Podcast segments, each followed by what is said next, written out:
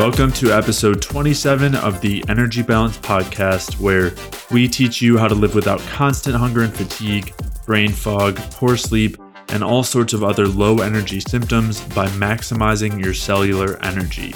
I'm Jay Feldman. I'm a health coach and independent health researcher. And joining me again today is my good friend Mike Fave, who has studied health and nutrition with me for quite a while and also draws on his experiences from working within the healthcare industry. Today's episode was a Q&A episode and it was a pretty wide-ranging one where on one hand we talked through some of the biochemistry regarding the NAD and NADH ratio and the relationship between that ratio and metabolism and health and aging and disease.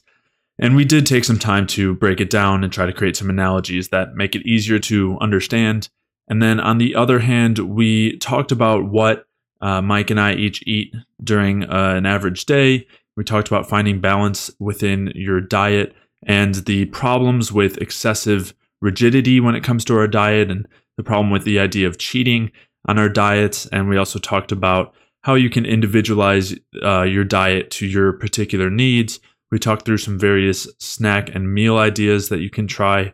And we also talked about the consequences of the normalization of unhealthy diets and lifestyles, which is pretty common in our modern cultures. And if you have a question you'd like us to answer on a future Q&A episode, you can email that question over to jay at jayfeldmanwellness.com. That's J-A-Y at J-A-Y-feldmanwellness.com. Or you can leave it in the comments on the YouTube video for the podcast.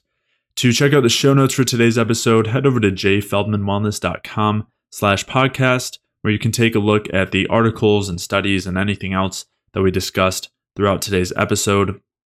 And if you are looking to optimize your diet or lifestyle in order to get rid of all sorts of low energy symptoms, whether that's gut issues or weight gain or excessive amounts of cravings and hunger, hormonal imbalances, a lack of energy throughout the day, poor sleep, or any other sorts of symptoms or chronic health conditions, head over to jayfeldmanwellness.com slash energy where you can sign up for a free energy balance mini course where I will walk you through some of the main things you want to focus on as far as diet is concerned and also other aspects of lifestyle like exercise and stress in order to optimize your cellular energy balance and optimize your energy availability so that you can then optimize your health and I'll explain also some of the details as far as why that's so important as far as addressing all of these symptoms and conditions go. So to sign up for that free energy balance mini course, head over to jayfeldmanwellness.com slash energy. And with that, let's get started.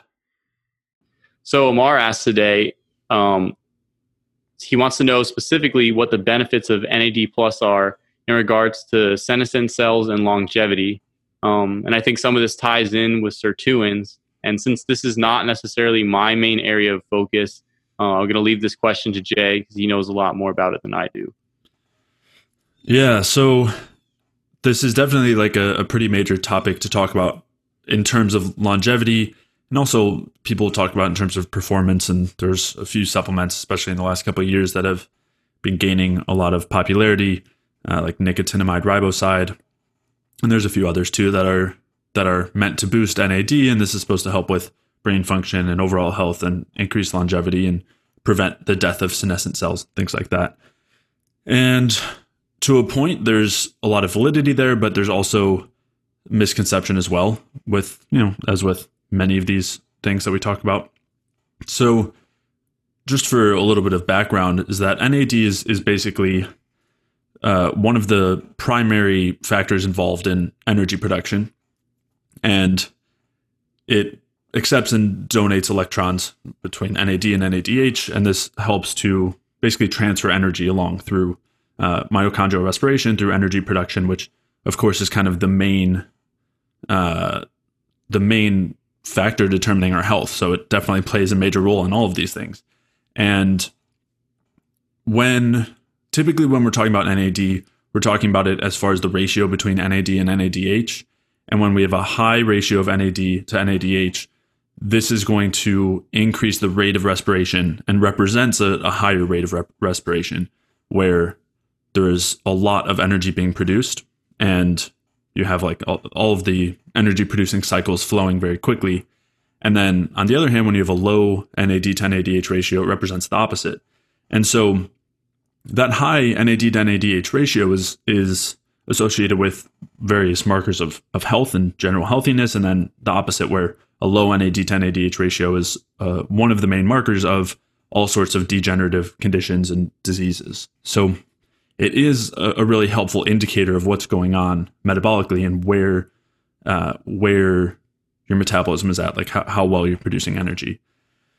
But that doesn't necessarily mean that we just want to be taking things that increase a lot of NAD or that we want to be doing things that increase a lot of NAD. And that's because much like virtually any other factor is is that we have like in in response to any sort of stress, we will try to respond by increasing energy production, things like that. And in this case, increasing NAD is one of the ways that that happens. At least so, initially, at least initially, you're going to want to increase energy production and, stress in like the alarm stage. Exactly. Yeah. So, right. So, so as a part of that initial stage of, of stress, when we don't have enough energy, our bodies say, "Hey, we need enough energy to deal with whatever's going on right now." And one of the things that it does is increases NAD in order to fulfill that process. But as you're kind of alluding to, Mike, in the long term, often the opposite is the case, where if we are increasing something like NAD or any sort of energy production via stress, in the long term, it actually ends up slowing down energy production and conserving fuel and energy because when we are in a stress state, that's it, it basically translates that we want to be conserving energy. We want to be, uh, you know, we don't have a lot of excess energy available to use. So, and it does that by depressing thyroid hormones and, and all sorts of other things. So, this it, like this kind of all falls into that umbrella of hormesis, which is the idea that a small amount of stress causes beneficial responses and makes that small amount of stress beneficial. And so the increases in NAD are a major factor here. And then, as you mentioned, also, Mike, the sirtuins are a major factor here as well. So, oftentimes, in response to small amounts of stress that people call hormesis, there's first a signal called AMP kinase or AMPK, which is a signal of a lack of energy.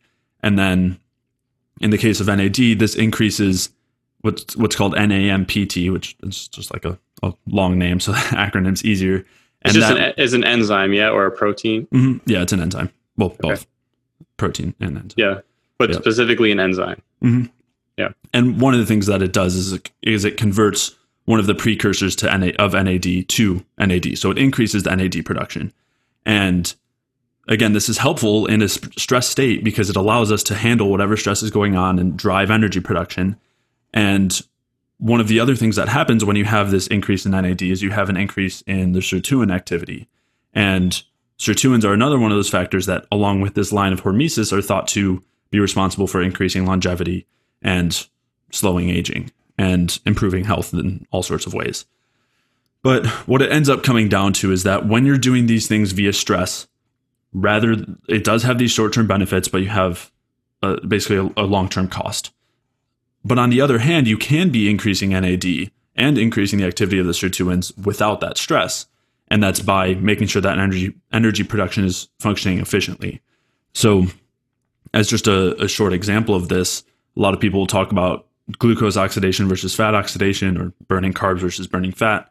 And when you're burning fat, there's this series of of consequences that leads to a, a, reduction in NAD, a reduction in NAD to NADH ratio. And so this has to do with the beta oxidation of fat that increases FADH2, which has competition with NADH at the electron transport chain and leads to less offloading of NADH of of NADH at the tra- electron transport chain, leading to less NAD plus. And the so so this ends up increasing the or increasing the NADH to NAD ratio or lowering the NAD to NADH ratio. And initially. And then what they'll also find with that oxidation is that there's then this whole stress response that happens, and then you have a kind of a rebound effect as as a result of the stress that increases NAD. But again, this is a result of of the stress. Yeah. So I don't. I mean, and, and then. in, I, I want to clarify some of the stuff that you talked about. So essentially, with with any oxidation of either glucose or fat, you have the, the carbons in those the carbon chains in those molecules are broken down and the energy from those bonds is transferred in the form of electrons to NAD plus, forming NADH. Mm-hmm. So NADH is a storage form of energy. It just it basically just stores the energy that you took from either your carbs or your fats. Then for fats, there's also FAD, uh, which goes to FADH2. If I'm Mhm. Yep. so it goes to FADH2. So basically, the NADH and the FADH2 are saying we have a lot of we have energy that we just took off, or we have a lot of stored energy or potential energy. It, it hasn't been used yet, and then these carrier molecules go to the electron transport chain and unload the electrons that they're carrying into the electron transport chain, and then those electrons drive the electron transport chain to produce energy in the form of ATP. Mm. Now, so if you have, so basically with the ratio, when you're saying you have a high amount of NADH, what or FADH2, what you're saying is I have a lot of energy that I'm not using. All right, Like, or, or potential energy. potential energy exactly or i don't and and so basically the, the electrons aren't going through the electron transport chain and then the other thing is then that leads to a a, a lack of nad plus Mhm. which is basically or fad which are basically the molecules that are that take the energy so you don't so these molecules have to be recycled so once the electrons are removed from these molecules the fadh2 and the nadh then they go back to their other form of NAD plus and FAD. And so when you don't have the NAD plus and the FAD, you can't take new molecules to store uh, from the fat and from the glucose. And so when you're saying I have a lot of NAD plus, it means I just used my NADH and my FADH2. I just produced ATP with those and now they're coming back and now they're coming back. So when you're in a state of stress and you're not producing a lot of energy, basically you you're you're going to have a lot of NADH and a lot of FADH2 and then your body is going to trigger signal a bunch of pathways that basically are saying we need NAD plus and we need FAD so that we can keep the the energy the the flow of energy going. And so that's why to, to break it down that's why the ratio becomes pretty very important and then what you're saying with fatty acids is essentially when you the FADH2 and the NAD the NADH requ- use the same enzyme on the electron electron transport chain. So if you have too much FADH2 with fatty acid oxidation, then it blocks NADH's ability to you to donate electrons to the electron transport chain, and then it basically causes a backlog of NADH, which is again a signal saying, "Oh shit, we're not producing enough energy," um, and then it can it causes it has a whole bunch of signaling effects downstream. So I just wanted to clarify those those specific uh, areas, and then as far as like the sirtuins and senescence and stuff like that, that is I haven't really researched it, so I'm going to leave that one to you. Yeah, yeah. No, th- thanks for those clarifications. I, I think so. Just to add in one, Because you went one- through it real fast, and I, I know what you're saying, but I don't know if other people, if other people, because you went through it, you were right. You just went through it so quick. Yeah. So I'm going to try to create an analogy that will hopefully help too. Um, so, but also just to, just to clarify real quick, in talking about the FAD side, it's typically going from FADH to FADH2, not not FAD. yeah. Okay. It's- Okay. yeah. Yeah. Um, so an analogy, I'm trying to think of like an assembly line where you have somebody who is carrying a part from kind of the beginning of the of the assembly line to the end. Then that part is used to create some something. I don't know. Should probably come up with something so that would. Um, well, let's just say a car. We always use cars, even though it's a completely different analogy. So, um, but when you think assembly line, you think cars. So. Uh, so you, you know some like you can think of NAD as, as one of those people kind of a go between between in this case the fuel that we're taking in and the energy being produced at the end. And so this the NAD is a person without a part and they're t- picking up a part and then they're holding it. When they're holding it that's NADH they're holding that potential piece of the of the final product which in this case is energy or, or a car. And they're carrying it to the end where it's then assembled and used to to produce a car or produce energy. But what happens is that if that process is backed up, if the cars aren't being able to be produced, if the energy is not being able to be produced, you have a bunch of people waiting around with parts in their hands and they don't have anywhere to take it because the assembly line is being backed up at the end. And so that that's the equivalent of having high NADH. So it's a representation of the fact that the energy production process is being stopped up somewhere. And so you have this buildup of NADH, which is not, which is why it's not a good sign. And that's why it's associated with all of these different conditions. And so what you want is to show a high level of NAD, a high level of people without any parts in their hands going to get those parts and taking them, because that suggests that the whole process is moving very quickly and efficiently. Yeah. Before you continue, and then with the stress state, what's essentially is happening is the these the, the company, the car maker is saying, we have a lot, we need more, we need more uh, NADs, mm-hmm. we need more workers because we're we're not bringing more parts. We have we have the components to create the parts, but we don't have any workers to bring the parts to the to the next factory to make the car. And so the body's saying, okay, we need more, we need more, or the company's saying we need more workers. So they mm-hmm. go out and they hire more workers to come yeah. carry more parts. But the problem, the real problem is, and this is an attempt to get everything going in terms of making the car. But the real right. problem is the car is not being made. Right. And so if the car is not being made at the end, then you're going to have a continuous increase of people and bringing their parts over and they're not going to create the car. And that's right. that becomes the problem. Right. Or at least in the beginning it does create more cars but then it, it just there's a long-term yeah. cost it'll, in it'll this create, case like, yeah exactly. It'll create it's, more cars because you have more parts being brought over. So it's like flooding the factory creating cars. Exactly but yeah. it, doesn't directly increase the total number of, of cars to the amount of workers you have bringing parts over. Yeah. Yeah. Yeah. I think that analogy worked. um, and so and so to compare, so we talked about like fat oxidation or stress, which causes this high amount of NADH, this blockage along the chain for these various reasons. Basically, and I'll just kind of reiterate the with fat instead of just having people carrying parts, you've got I don't know some machine doing it, which will, is the FADH to the FADH2. It's being and, automated, right? um, but that there's competition at the end between the automated side and the people. And so because of that, it leads to a buildup of people with parts um, because the automated side is taking precedent. So yeah. Um, and so you still have that same NADH, and it's the same thing that happens in stress, and they just have to hire more workers to try to cover up the problem. And, and it yeah. works in the short term. Long term, you have a lack of efficiency and a lot of problems.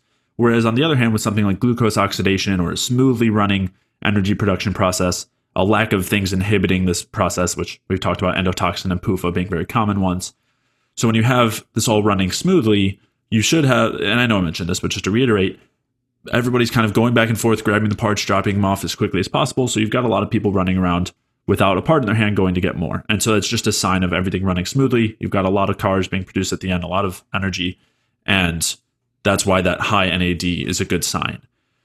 So that's what makes that's why the NAD is is beneficial. Is having enough of it is necessary. You don't want that to be. You don't want everyone just running around with parts. You want enough people without parts to to grab more.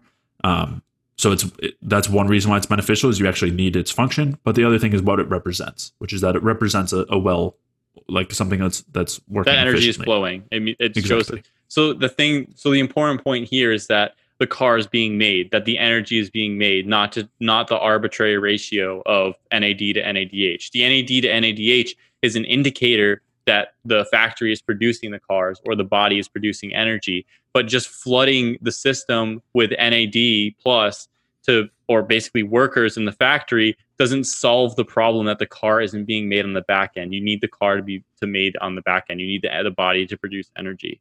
And yeah. so that's why the nuance in terms of understanding why what's going on and and specifically what's going on becomes important. And this is this this can be abstracted out to a bunch of other variables, for example, high cholesterol and heart disease or anything like that.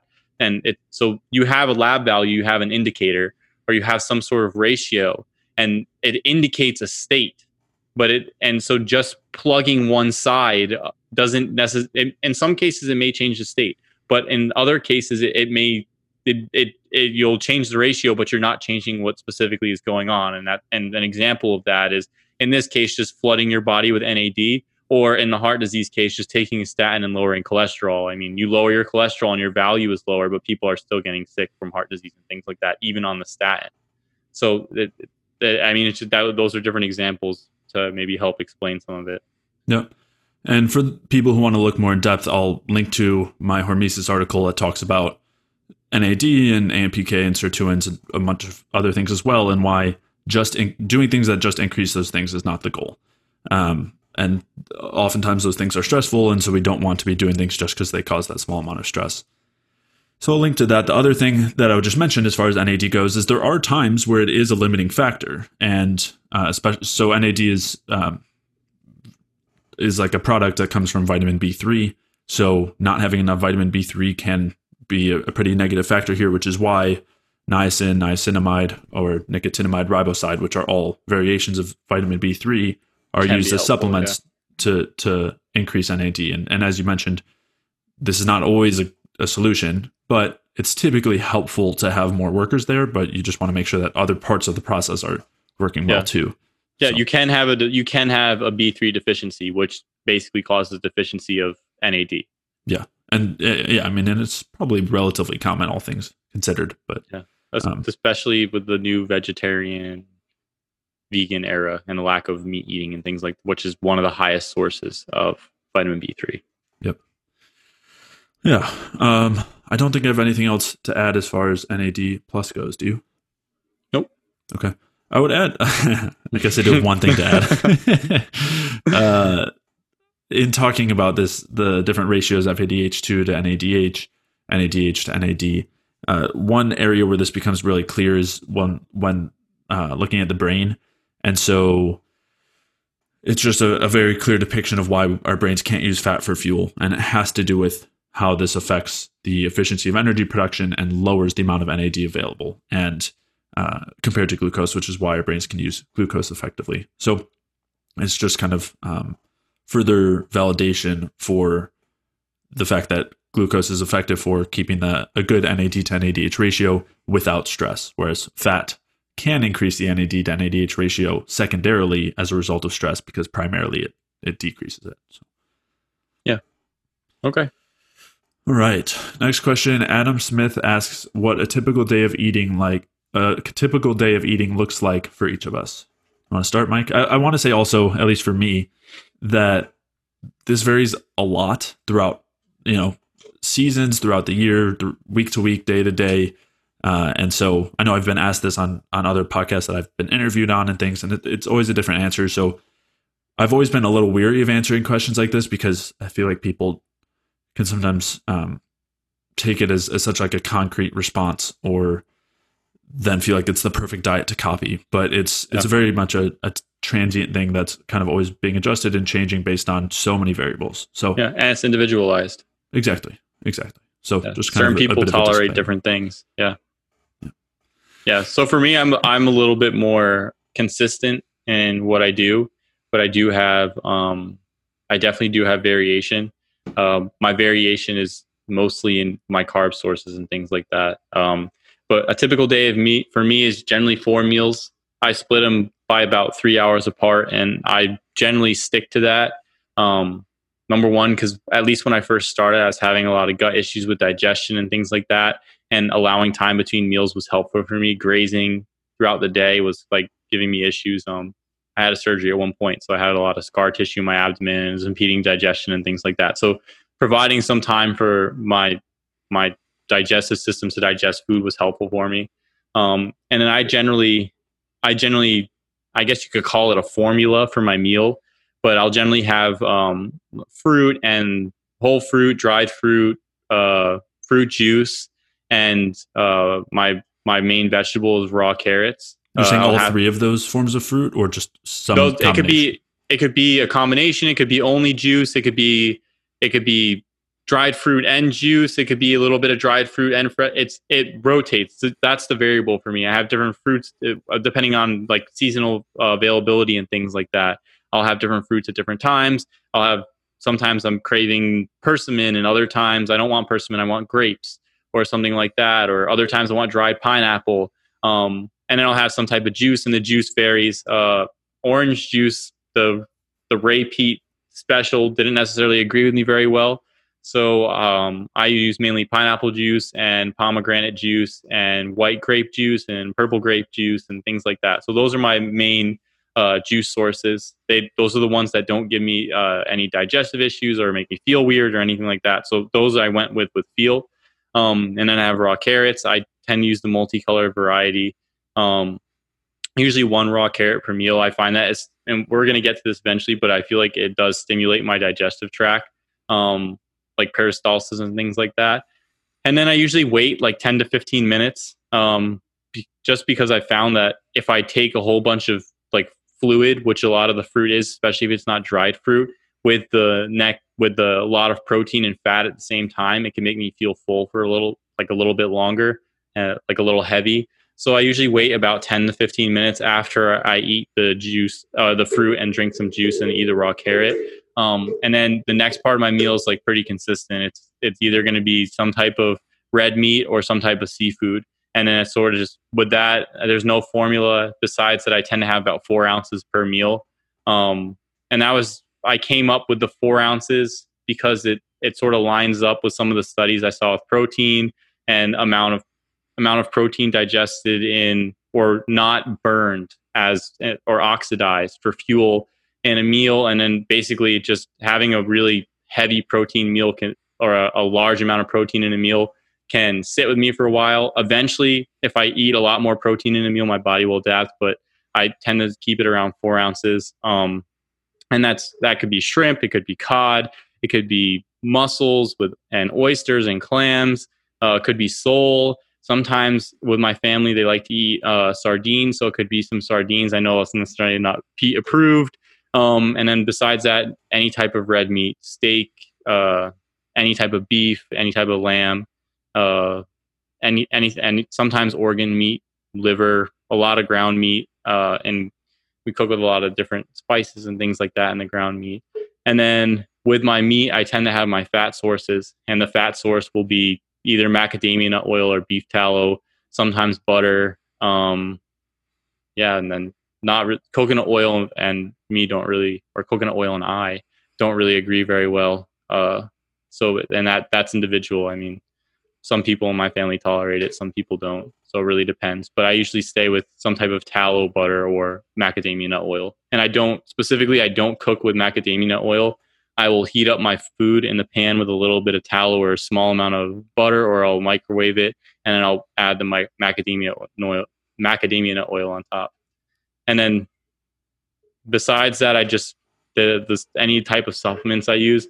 Most of the stuff I use now is like a powdered camu camu for vitamin C, and with my protein and fat, I try to with each meal I have uh, uh, some collagen, some collagen hydrolysate, and some hot water um, and I I'll boil the water and then I add the collagen hydrolysate, and it, it, I found that it digests easier for me that way. Um, and it's only like for the, if it's the fish, the marine one, it's one scoop, and then if it's the the the beef one, it's half a scoop because there's more protein in the in the beef one than the fish one. And that that's the general day to day, especially because working in the hospital or and work going to people's houses for visits and stuff like that, I tend to need to be very consistent and know what I'm going to be eating and things like that. And I just sort of follow that. Cool. Yeah. Um, yeah, so mine definitely varies a lot more than that. Uh, and as I said, kind of varies by the season, what's available fruit wise, which I know yours does too. Um, yeah. Things like that. But normally I'll start off my morning with a glass of orange juice, uh, and then maybe 30 minutes later, I mean, it really kind of depends. I'll have breakfast, which mm, varies. Oftentimes, it's, I mean, it's always some source of protein. So that could be basically all the same sources that you had mentioned some sort of seafood or beef or lamb or something. Normally, I'm cooking some sort of meal for the week that I'll have kind of throughout for breakfast and dinners, and then I have some other meals that I sprinkle in that I'll mention. Uh, so it'll be something like that, or maybe I'll do eggs and, and beef bacon. That's kind of an easy one that I always have on hand. Beef bacon is delicious. Yeah, or sometimes like a, a good quality beef hot dog. I'll go with those two sometimes. And I'll normally do some fruit at that time, some fruit or juice kind of around that time, and then with within that period of time, like kind of just post breakfast, I have my coffee with milk, which is about equal parts milk and coffee and a, a pretty good amount of sugar in there. and then uh, between, so and I don't, normally that's it for breakfast. Sometimes um, if I'm having a late lunch for the day, I'll have a snack, which will be banana chips or dried mango or sometimes potato potato chips cooked in coconut oil, maybe some chocolate, occasionally fresh fruit. Uh, sometimes I'll do cheese. There's um, like sheep's milk cheese or goat's milk cheese, or sometimes I'll do just regular cow milk cheese. Uh, and then lunch will sometimes be some variation of that snack. Sometimes it'll be like cheese and fruit uh, with a, sometimes milk with collagen mixed in. Sometimes it'll be like eggs and bacon, the beef bacon. Sometimes it'll be uh, like um, I don't know, some sort of normally it's a little bit lighter on the protein side, or that protein for me is normally coming from dairy throughout the day. And then sometimes there's a snack between lunch and dinner, sometimes there's not. Again, it's kind of those the same ones that I mentioned earlier. I'm trying to think of some other go-to snacks. So your main snacks so far is like cheese and fruit, um, or like milk and coffee is the morning one, and then some type of either chocolate or potato chips fried in coconut oil, or mm. banana chips fried in coconut oil, or something like that. Yeah, dried fruit, yeah. whole fruit. I'll do fruit juice too. So orange juice, grape juice, pineapple juice. Yeah. And yeah, that milk and coffee is normally kind of like A finishes out my breakfast. Yeah. Yeah. Uh, yeah, yeah, and, and, milk as well throughout the day. I do, I do goat's milk, um, like a mm-hmm. local mm-hmm. raw goat milk, and and then yeah, so dinner will be kind of similar to breakfast. It'll be some sort of like meal that I've made throughout the week which could, I mean, most recently I made an oxtail soup that also has onions and potatoes in there and carrots. Sometimes it'll be some sort of a roast, or I'll do like uh, some sort of like a shredded beef sort of thing. I'll do tacos sometimes, or lamb shanks, um, seafood, m- mussels, fish, like lean fish. So your and, dinner is usually some type of pr- like heavier protein. Yeah, some sort of protein, and normally I would say maybe at least half the time there's some sort of starch in there. But some like some periods of time, it's every night. I'll have that starch, like uh, sweet potatoes, regular potatoes, white rice. Other times, I just kind of skip a few days there, just based on feel and what I'm up yeah. for. And I'll also do a couple of those dinners will be beef liver, and sometimes other organ meat like like heart or kidney. I haven't had kidney available in a while, but yeah, that's for the most part dinners. And then after dinner, like kind of a before bed snack sometimes will be ice cream or any of those other snacks I mentioned earlier. And sometimes I'll do like tea with a little bit of milk and sugar. I'm sure there's other foods that I'm forgetting right now, but yeah. Yeah. Fresh fruit is always just depending on on the season. When it's in season, I'm eating a ton of it and, you know, grapes, cherries, watermelon, sometimes pineapple, uh, like maybe plums or all sorts of things like yeah. that. But when it's not, then it's more of the dried fruit, um, juice, sometimes frozen fruit, sometimes I'll do a smoothie. It just depends. Yeah. And dried fruit sources that I think both of us do is um, mango.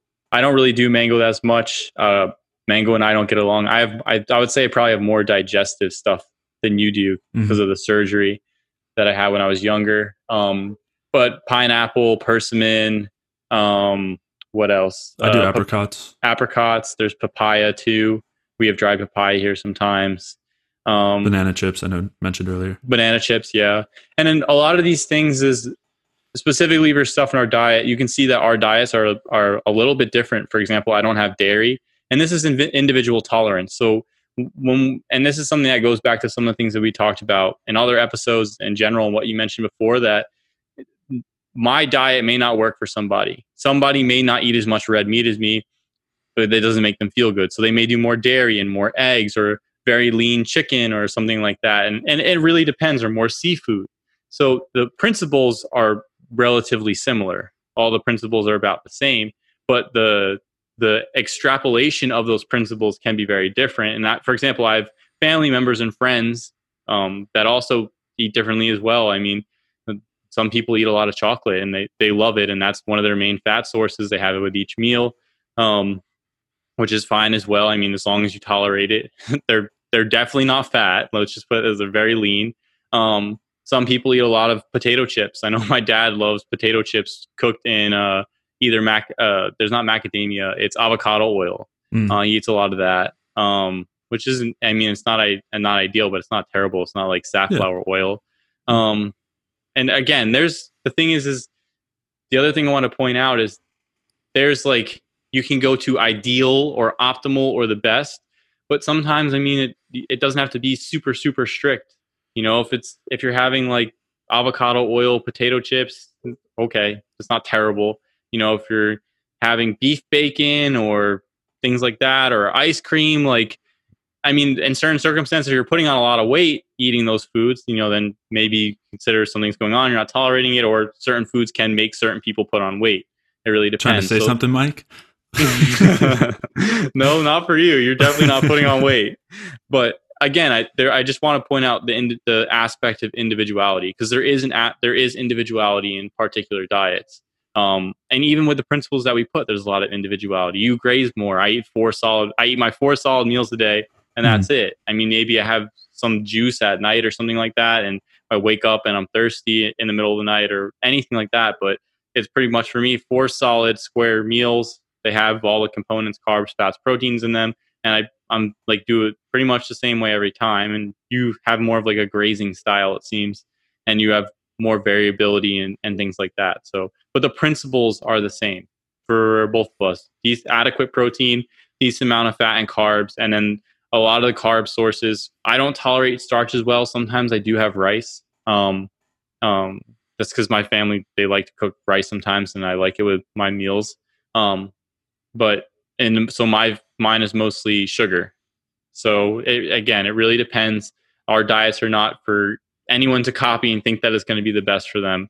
Um, and it, it's just again, it, it depends on your individual physiology on certain things that you tolerate. I mean, I don't mean orange juice and dairy and I don't get along very well, so I had to work around it, and I figured out what worked for me. But for some members of my family, I mean, my baby sister drinks milk all day long, so goat milk all day long, and she has no problem. And it really depends. And my dad doesn't drink any milk or anything like that. So there is there's individuality. There's a lot of individuality.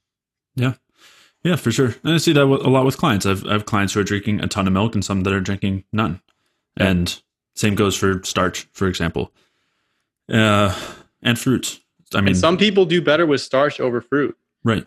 my dad's uh, my dad's wife is Asian and she does eat a lot of fruit, but her main carb source is white rice, and she that's what they're eating in her country, and that's that's what she eats, and she tolerates it fine, doesn't have any digestive issues. Um, she does eat a fair amount of fruit, specifically tropical fruits and things like that. So, um, but when she tried to take out white rice for a while, she wasn't doing as well. So, I mean, for some people, that just it just works that way. It just that's that's what works for them, and she it still falls within the principles of of the diet and stuff like that. So, I mean, if that's what works, if that's what's working for you, and you're feeling good, and you don't have symptoms, and you're all the general functions in terms of your libido, your mood, your mental function, your whether you're fatigued or not, your sleep at night, your hunger levels, blood sugar crashes, and if all that stuff is doing well, and you're and you're eating that way, and you're and you're you're warm, and you're not constantly freezing and things like that, then then it's working for you. And Yeah. A- And I think another thing you're kind of getting at is is the intuitive side, where part of it is more of a more of an evaluation after the fact of how you're feeling, but part of it also is is giving some some uh, power to your intuitions and what you're what you tend towards, what you like to eat, what you feel good with. yeah, And there are times where each of us do that too. I mean, I know that like especially with I think dessert things, just having some variation is helpful. So there are times where I'll have either homemade or store bought gluten free cookies or Yeah. or some sort of like custards or creme brulee or something. And I know that you you, you know you'll do that you'll do that too sometimes, and it might be like a week or two. sometimes I will of- eat cookies. Yeah, yeah, and you know, we there's also like levels there too, where there are certain things I still won't eat when I'm looking for something like that, and certain things I will based on Yeah. how I typically will feel, and that all changes also when I'm at a restaurant or if I'm on uh, if I'm traveling somewhere. So yeah. Yeah, you I have mean, to work with what you got for all of that. sometimes. You really have to work with what you got sometimes. I mean, if I'm traveling and it's a long traveling period, I mean, and I go to and I'm at the airport and you know all I have is orange juice and beef jerky, orange juice and beef jerky, or if it's if they have some type of like uh, cane sugar based soda, then it's that. Or sometimes if it's really bad, then it's a Red Bull. Like it, I mean, it you have to work with what you have. And some, if it's really terrible and they don't have anything, sometimes I won't eat. But I mean, I tend to prepare ahead of time and have dried fruit and things like that. Being prepared is pretty helpful. Um, but sometimes you just have to deal with what you have and you have to make the best out of the situation and, you know, figure out what you can get by with. I mean, I'm say you say you're you're traveling and there there's a Starbucks there and every your family's there and they're getting coffees and stuff and you haven't eaten for a couple hours and there's I don't know they have a Rice Krispie treat or something and you tolerate rice fine. The the ingredients aren't terrible or not great. I mean, get some fruit juice in a Rice Krispie treat or something. Some you know it there's again there's some things I won't eat. Like you're not going to see me eat a bag of potato chips cooked in canola oil or safflower oil you're you're, you're not going to see me eat uh, some of the like the ridiculous candy they have at the store. Coffee and I don't get along, but or you like know, grains, you don't really do. You won't do wheat yeah, I, at all. I won't eat. Yeah. I won't eat any wheat or any grains like that, and and that's because I don't tolerate them at all. I I feel terrible. Yeah. So, but if I like, if I need some quick sugar or something like that because I haven't eaten for a couple hours and it's going to be a while more, than depending on what's available, you I will adjust. And then for some people, some cravings like for example, my girlfriend for her craving, she'll eat chocolate all the time, and it's a good quality dark chocolate. The ingredients is literally just like cocoa butter, cocoa liqueur, and cane sugar. Um, it's okay. I mean, I mean, even lighter, you know, milk chocolates or white chocolate, I think can if, be fine if too. they tolerate it. Yeah, but yeah, her the ingredients are fine. She eats it regularly. She doesn't have any digestive problems, so I mean that works for her. And she eats it almost every single day. And I mean, if we're really stressed out, she eats more, and that doesn't have any she doesn't have any weight issues with it either. So um, actually makes her thinner. interestingly enough. Yeah, yeah. I mean, and I'll do I'll do that too. I'll go through periods of a decent amount of chocolate, and then sometimes I just don't want it as much. But it is one that I cycle on a pretty decent amount, or ha- I eat Yeah. a decent amount of it. Yeah, mine's definitely cookies. Yeah, and and uh, you know, and like even in that variation, some people don't have such a strong reaction to other grains or wheat, and are fine with breads or sourdough. And I mean, I, I've I've experienced with experimented with sourdough a little bit as well, and something I'll go to sometimes. But yeah, Yeah. there's there's a lot of space for those things. Giving yourself the space for that experimentation and intuition is often helpful. I think sometimes with too much rigidity, people end up missing out on trying things that they that they might Yeah. find out that they do really well with or feel really good with or even if they have certain negative effects they might have some positive so maybe they're at a restaurant and in the past they would only eat you know very particular things but instead they kind of just eat whatever's there and they find out that they feel really good after and it might not have been the specific food maybe it was just the amount of food or the amount of salt in there i mean there's there's a lot of factors but Yeah. but the rigidity and stress that we put on ourselves as far as eating goes can often I mean, you can react to anything if you're really stressed about it. Uh, so there's something to be said for relieving yourself of some of that pressure. And then also, there's some value to having variety and experimentation because it also leads to new discoveries and things. Yeah. The only thing I want to stipulate there is if you are having like a lot of significant health issues, sometimes in the beginning it is really important to have a discipline in some of the things that you're eating, especially if you're having a lot of digestive issues and you don't know what's affecting you. Yeah. It, it take you you want to scale back and get to for a little while until you start figuring out what works for you. You know, work up a little bit and figure, you know, try different things, but in this beginning some rigidity is helpful and the other thing too is um, for some of these foods like a lot of the principles that we discussed they do apply um, and so it's important to have a baseline solid nutrient dense diet. And then also at the same time you know if you go out and you just i don't know your grandma made some pumpkin bread it's like uh, i'm gonna have a little bit. So in some so there is there is but you know the baseline diet is solid. You know i ha- i'm eating adequate protein carbs fats. I'm not slamming down a bag of lays or things like that you know or if i do want potato chips i go get the Boulder ones with with avocado oil or something like that or coconut oil you tolerate it. I mean there's there are junk foods and then you there's a lot of options for junk foods now where you can have different um, manufacturers or pr- food processors produce a better variety like tate's cookies. Like for regular cookies i have a lot of problems with they i don't digest them well. They really bother me but i can eat tate's cookies no problem um, specifically the gluten-free ones and even the gluten-free oatmeal ones i don't have an issue with. So it it depends on the person. It and but with a lot of this stuff um, there are options for some of those junk foods and you a lot of it is making sure that you have them in the house when you if you are going to crave them sometimes.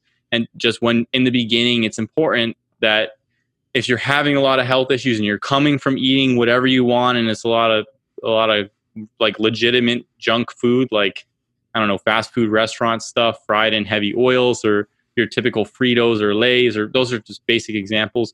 Then you may want to take a period where you have some discipline and then once you stabilize in a more disciplined diet um, then you can start progressing into having more an intuitive aspect. Because when we i know for me when i first started i was having a lot of digestive issues and then i basically created a template based on what worked for me and research together um, and then i i stabilized there and now i have some more uh, like intuitive aspects about it and sometimes i'll eat foods i know bother me just because i really want them sometimes i really yeah. want chocolate and chocolate and i really don't agree but sometimes i just really want it so i'm going to have chocolate and i'm just going to suffer the consequences but um, you know it really depends and again for in my specific uh, context, I had a surgery that has impaired my digestion a decent amount. And so, like, I'm going to have, and I'm still working on it, but I'm going to have issues with different foods. And some people just, they don't have it at all. Like, my girlfriend can eat chocolate all day long and no problem. So, really, it depends on the person. And I think that's important to point out. Yeah, for sure. And, and, yeah, it is. It is. It can be tough to strike that balance. I mean, there are people who, a lot of times, it's people who are thinking of it in terms of eating clean versus cheating and I don't find much value in, in thinking of things in those terms. I mean, there's so much guilt and shame involved with cheating as as far as diet goes, and I don't think that's helpful. And and I also think it gives this illusion of it doesn't matter if it's only one time where you're just eating whatever you want, but then that one time becomes many times. So there's I, I do see that one of you know that situation occasionally where somebody's like, yeah, I, I eat healthy, and then it's like, oh well, except I go out for dinner Friday and Saturday night and I drink as well and I just kind of eat whatever and then oh yeah well during the week I go out for lunch at least once sometimes like three times a week and I'll definitely have a couple glasses of wine at least a few times a week at home. And um and then I also you know sometimes I'll eat these things when I'm stressed. And it, it's like th- there's there's a balance. There's also something to be said for as you said first off for sure when you're experiencing a lot of health symptoms more restriction can be helpful as long as it's done in the in the right way. It's not yeah. like just restricting everything or whatever. But um but yeah, and, and there's again, it's I think there's we need to have room for social for social life, and sometimes that can include alcohol and eating suboptimal foods. But it's also easy because of how normalized those things are in our society. It's easy to feel like you're doing less than somebody else. When and I mean, I know people who eat out every single meal, lunch and dinner, and they don't eat breakfast and they, they drink every day and and they think that they're just kind of too. normal. Yeah, and and I don't think that we should be normalizing those sorts of things. Again, no no judgment or shame there. I just think from a health perspective, that's not a good idea. And so if we're comparing ourselves to what we could be doing or or comparing ourselves to people like that, I don't think there's that's really helpful. And so I do think yeah. if we are straying from things that we would think are optimally healthy, we do want to be considering how often, how much that's happening, and that it can definitely be a contributing factor to health issues we're experiencing. Yeah. I think it's important that you that that point that you bring up of what actually is considered normal and what's been normalized because the normal that we have now is not actually normal um, in regards to going out and eating fast food all the time and things like that. I mean, those are newer newer things that have been injected and culturally created. But and we a lot of us grew up with that, but they're not necessarily normal physiologically or normal from like previous from a previous culture stance. So, and there's a reason why previous cultures did things the way that they did. I mean, grandma always soaks her beans before she cooks them, and or mm-hmm. my grandma always takes out the seeds and the skins off tomatoes before she cooked with them, and that was like an Italian thing. So, there's a reason why they did those things. Now, research corroborates that stuff now, but a lot of stuff that we have going on now, and and and this is a whole different subject, but uh, a lot of stuff we have going on now in terms of what's culturally normalized is a lot of marketing. I mean, and mm-hmm. a lot of a context of the because a lot of people they don't have and, and, I'm not this is not to blame anybody it's just to it's a recognize point to recognize they wake up in the morning they don't have time to cook they have to get the kids to work uh, to school and then they have to go to work and then so it's like I don't have time for breakfast so I'm just going to stop for fast food on the way and then they get to work and then it's lunchtime and they didn't cook anything for lunch well the vending machine's over there or or there's this cafe right over there so I'm just going to get whatever's there and then they come home and then since both people are working, there's no time to really make dinner. So you pick something up on the way, or you have a frozen dinner, or something like that, something prepared, Mhm. and then and then you just go to. So just it, there's a convenience factor in it that's built into the culture. But it, the problem in and of itself may actually be the culture where you don't have time to prepare food for yourself, and you don't have time to to cook for yourself and eat quality food and make sure the, your family's eating quality food or things like that um, or go to get these specific things that we talk about. So just keep in mind that that the culture is number one the culture around the fast food itself how it's created what's in what's inside of it and things like that. There's a problem with that. And then there's a problem in general with the culture there could be a problem in general with the culture of how things are going where people don't have time to even cook for themselves or take care of themselves and things like that. And it's not to blame the people in general i mean i don't know what people's circumstances are but it's to, to recognize that the normalize the normalized culture may actually be the problem itself. The fact that that's considered normal. I mean i i work with a lot of nurses in the hospital and i i see what they do on a regular basis and it's i had to wake up i didn't have time to eat and then they eat at we are the shift starts at seven then they eat at like two or three o'clock in the afternoon when they get time and it's ordered jimmy john's and I don't even know some whatever's in there. And then they go home and it's like, yeah, I was too tired. I didn't eat last night, or oh, I just I could I needed to relax, so I had a few drinks, and then I went, then I fell asleep, and then I woke up at 4 a.m. and I went to my next shift. And a lot of people will run their lives like that, uh, and a lot of nurses will run their lives like that, or they'll finish the shift as a Friday, they'll go out drinking, and then when they get off their shift, then the the next morning they'll be back at work. So I mean, it's it really depends. And the, I don't think I think a lot of the culture is is problematic around that stuff. I mean, the old culture or some of the old cultures were set up around, you know, you cook your food and prepare it at home and things like that. And there was certain ways to do it, and there's reasons why. So just things to keep in mind. Yeah, yeah. I mean, as far as normalization goes, it's definitely very abnormal to eat three home meal homemade meals every day, seven days a week, especially sitting down with your family and not having some For sort even- of technology at the table. I mean, that For doesn't one happen meal, yeah. For one meal, yeah. Yeah. I know for us, we with my family, we ate dinner together every single night, and that was something that my my dad prioritized. My Mhm. and my parents together. And so Yeah. I know in, in some families it's not feasible. So I'm not blaming other people, but I'm saying is those things are important. The socialization aspect, the fact that the you come home and you have a home cooked meal, you know what ingredients are in there, they're quality ingredients. It's not whatever McDonald's got from the best price from the distributor or anything like that. It's no, this is a quality. It's cooked with a quality butter or something like that. Whatever it is, those things, those elements and those cultures, or the construction of culture in that sense, is important the culture is important and how it's constructed and the elements of it and why you do different things in that culture. So sitting down, I know when I lived in Spain for a little while, every every every day you would have your siesta and you the family would get together and they would eat together at lunch and then they would eat together at dinner and it was important that you ate together. There was no not eating together. I mean, I was there um, and I was living with another family and basically, I was like, "Oh, I'm gonna go work out." They're like, "No, you- you have to eat with us first, and then you can go work out." Like you don't. There's no getting away from that. And those are important things. Those are really important things to have that the. And there was no phones and TVs at the table. You had to be turned off. Everybody had to. Even if you sat there in silence, you were sitting there and you were eating. Yeah, So yeah. I'm I'm glad that my family did that as well. Dinners together and everything. I think Uh, it's important. I think it's really important. And my parents never let me have the phone at the table. Yeah. I hated it when I was young, but I appreciate it now. Yeah. All right, that's going to do it for today's Q&A episode. If you have a question that you'd like us to answer on a future Q&A episode, you can send that question in to j at jayfeldmanwellness.com. That's J-A-Y at J-A-Y-feldmanwellness.com. And you can also leave that question as a comment on the YouTube video if you're watching this podcast there. If you did enjoy today's episode, please leave a review or a like or a comment wherever you're listening. It really does a lot to help support the podcast. And also, if you can leave us a five star rating on iTunes, that also makes a really big difference. To check out the show notes for today's episode, head over to jayfeldmanwellness.com slash podcast, where I'll, I'll link to any of the studies or articles or anything else that we discussed throughout today's episode.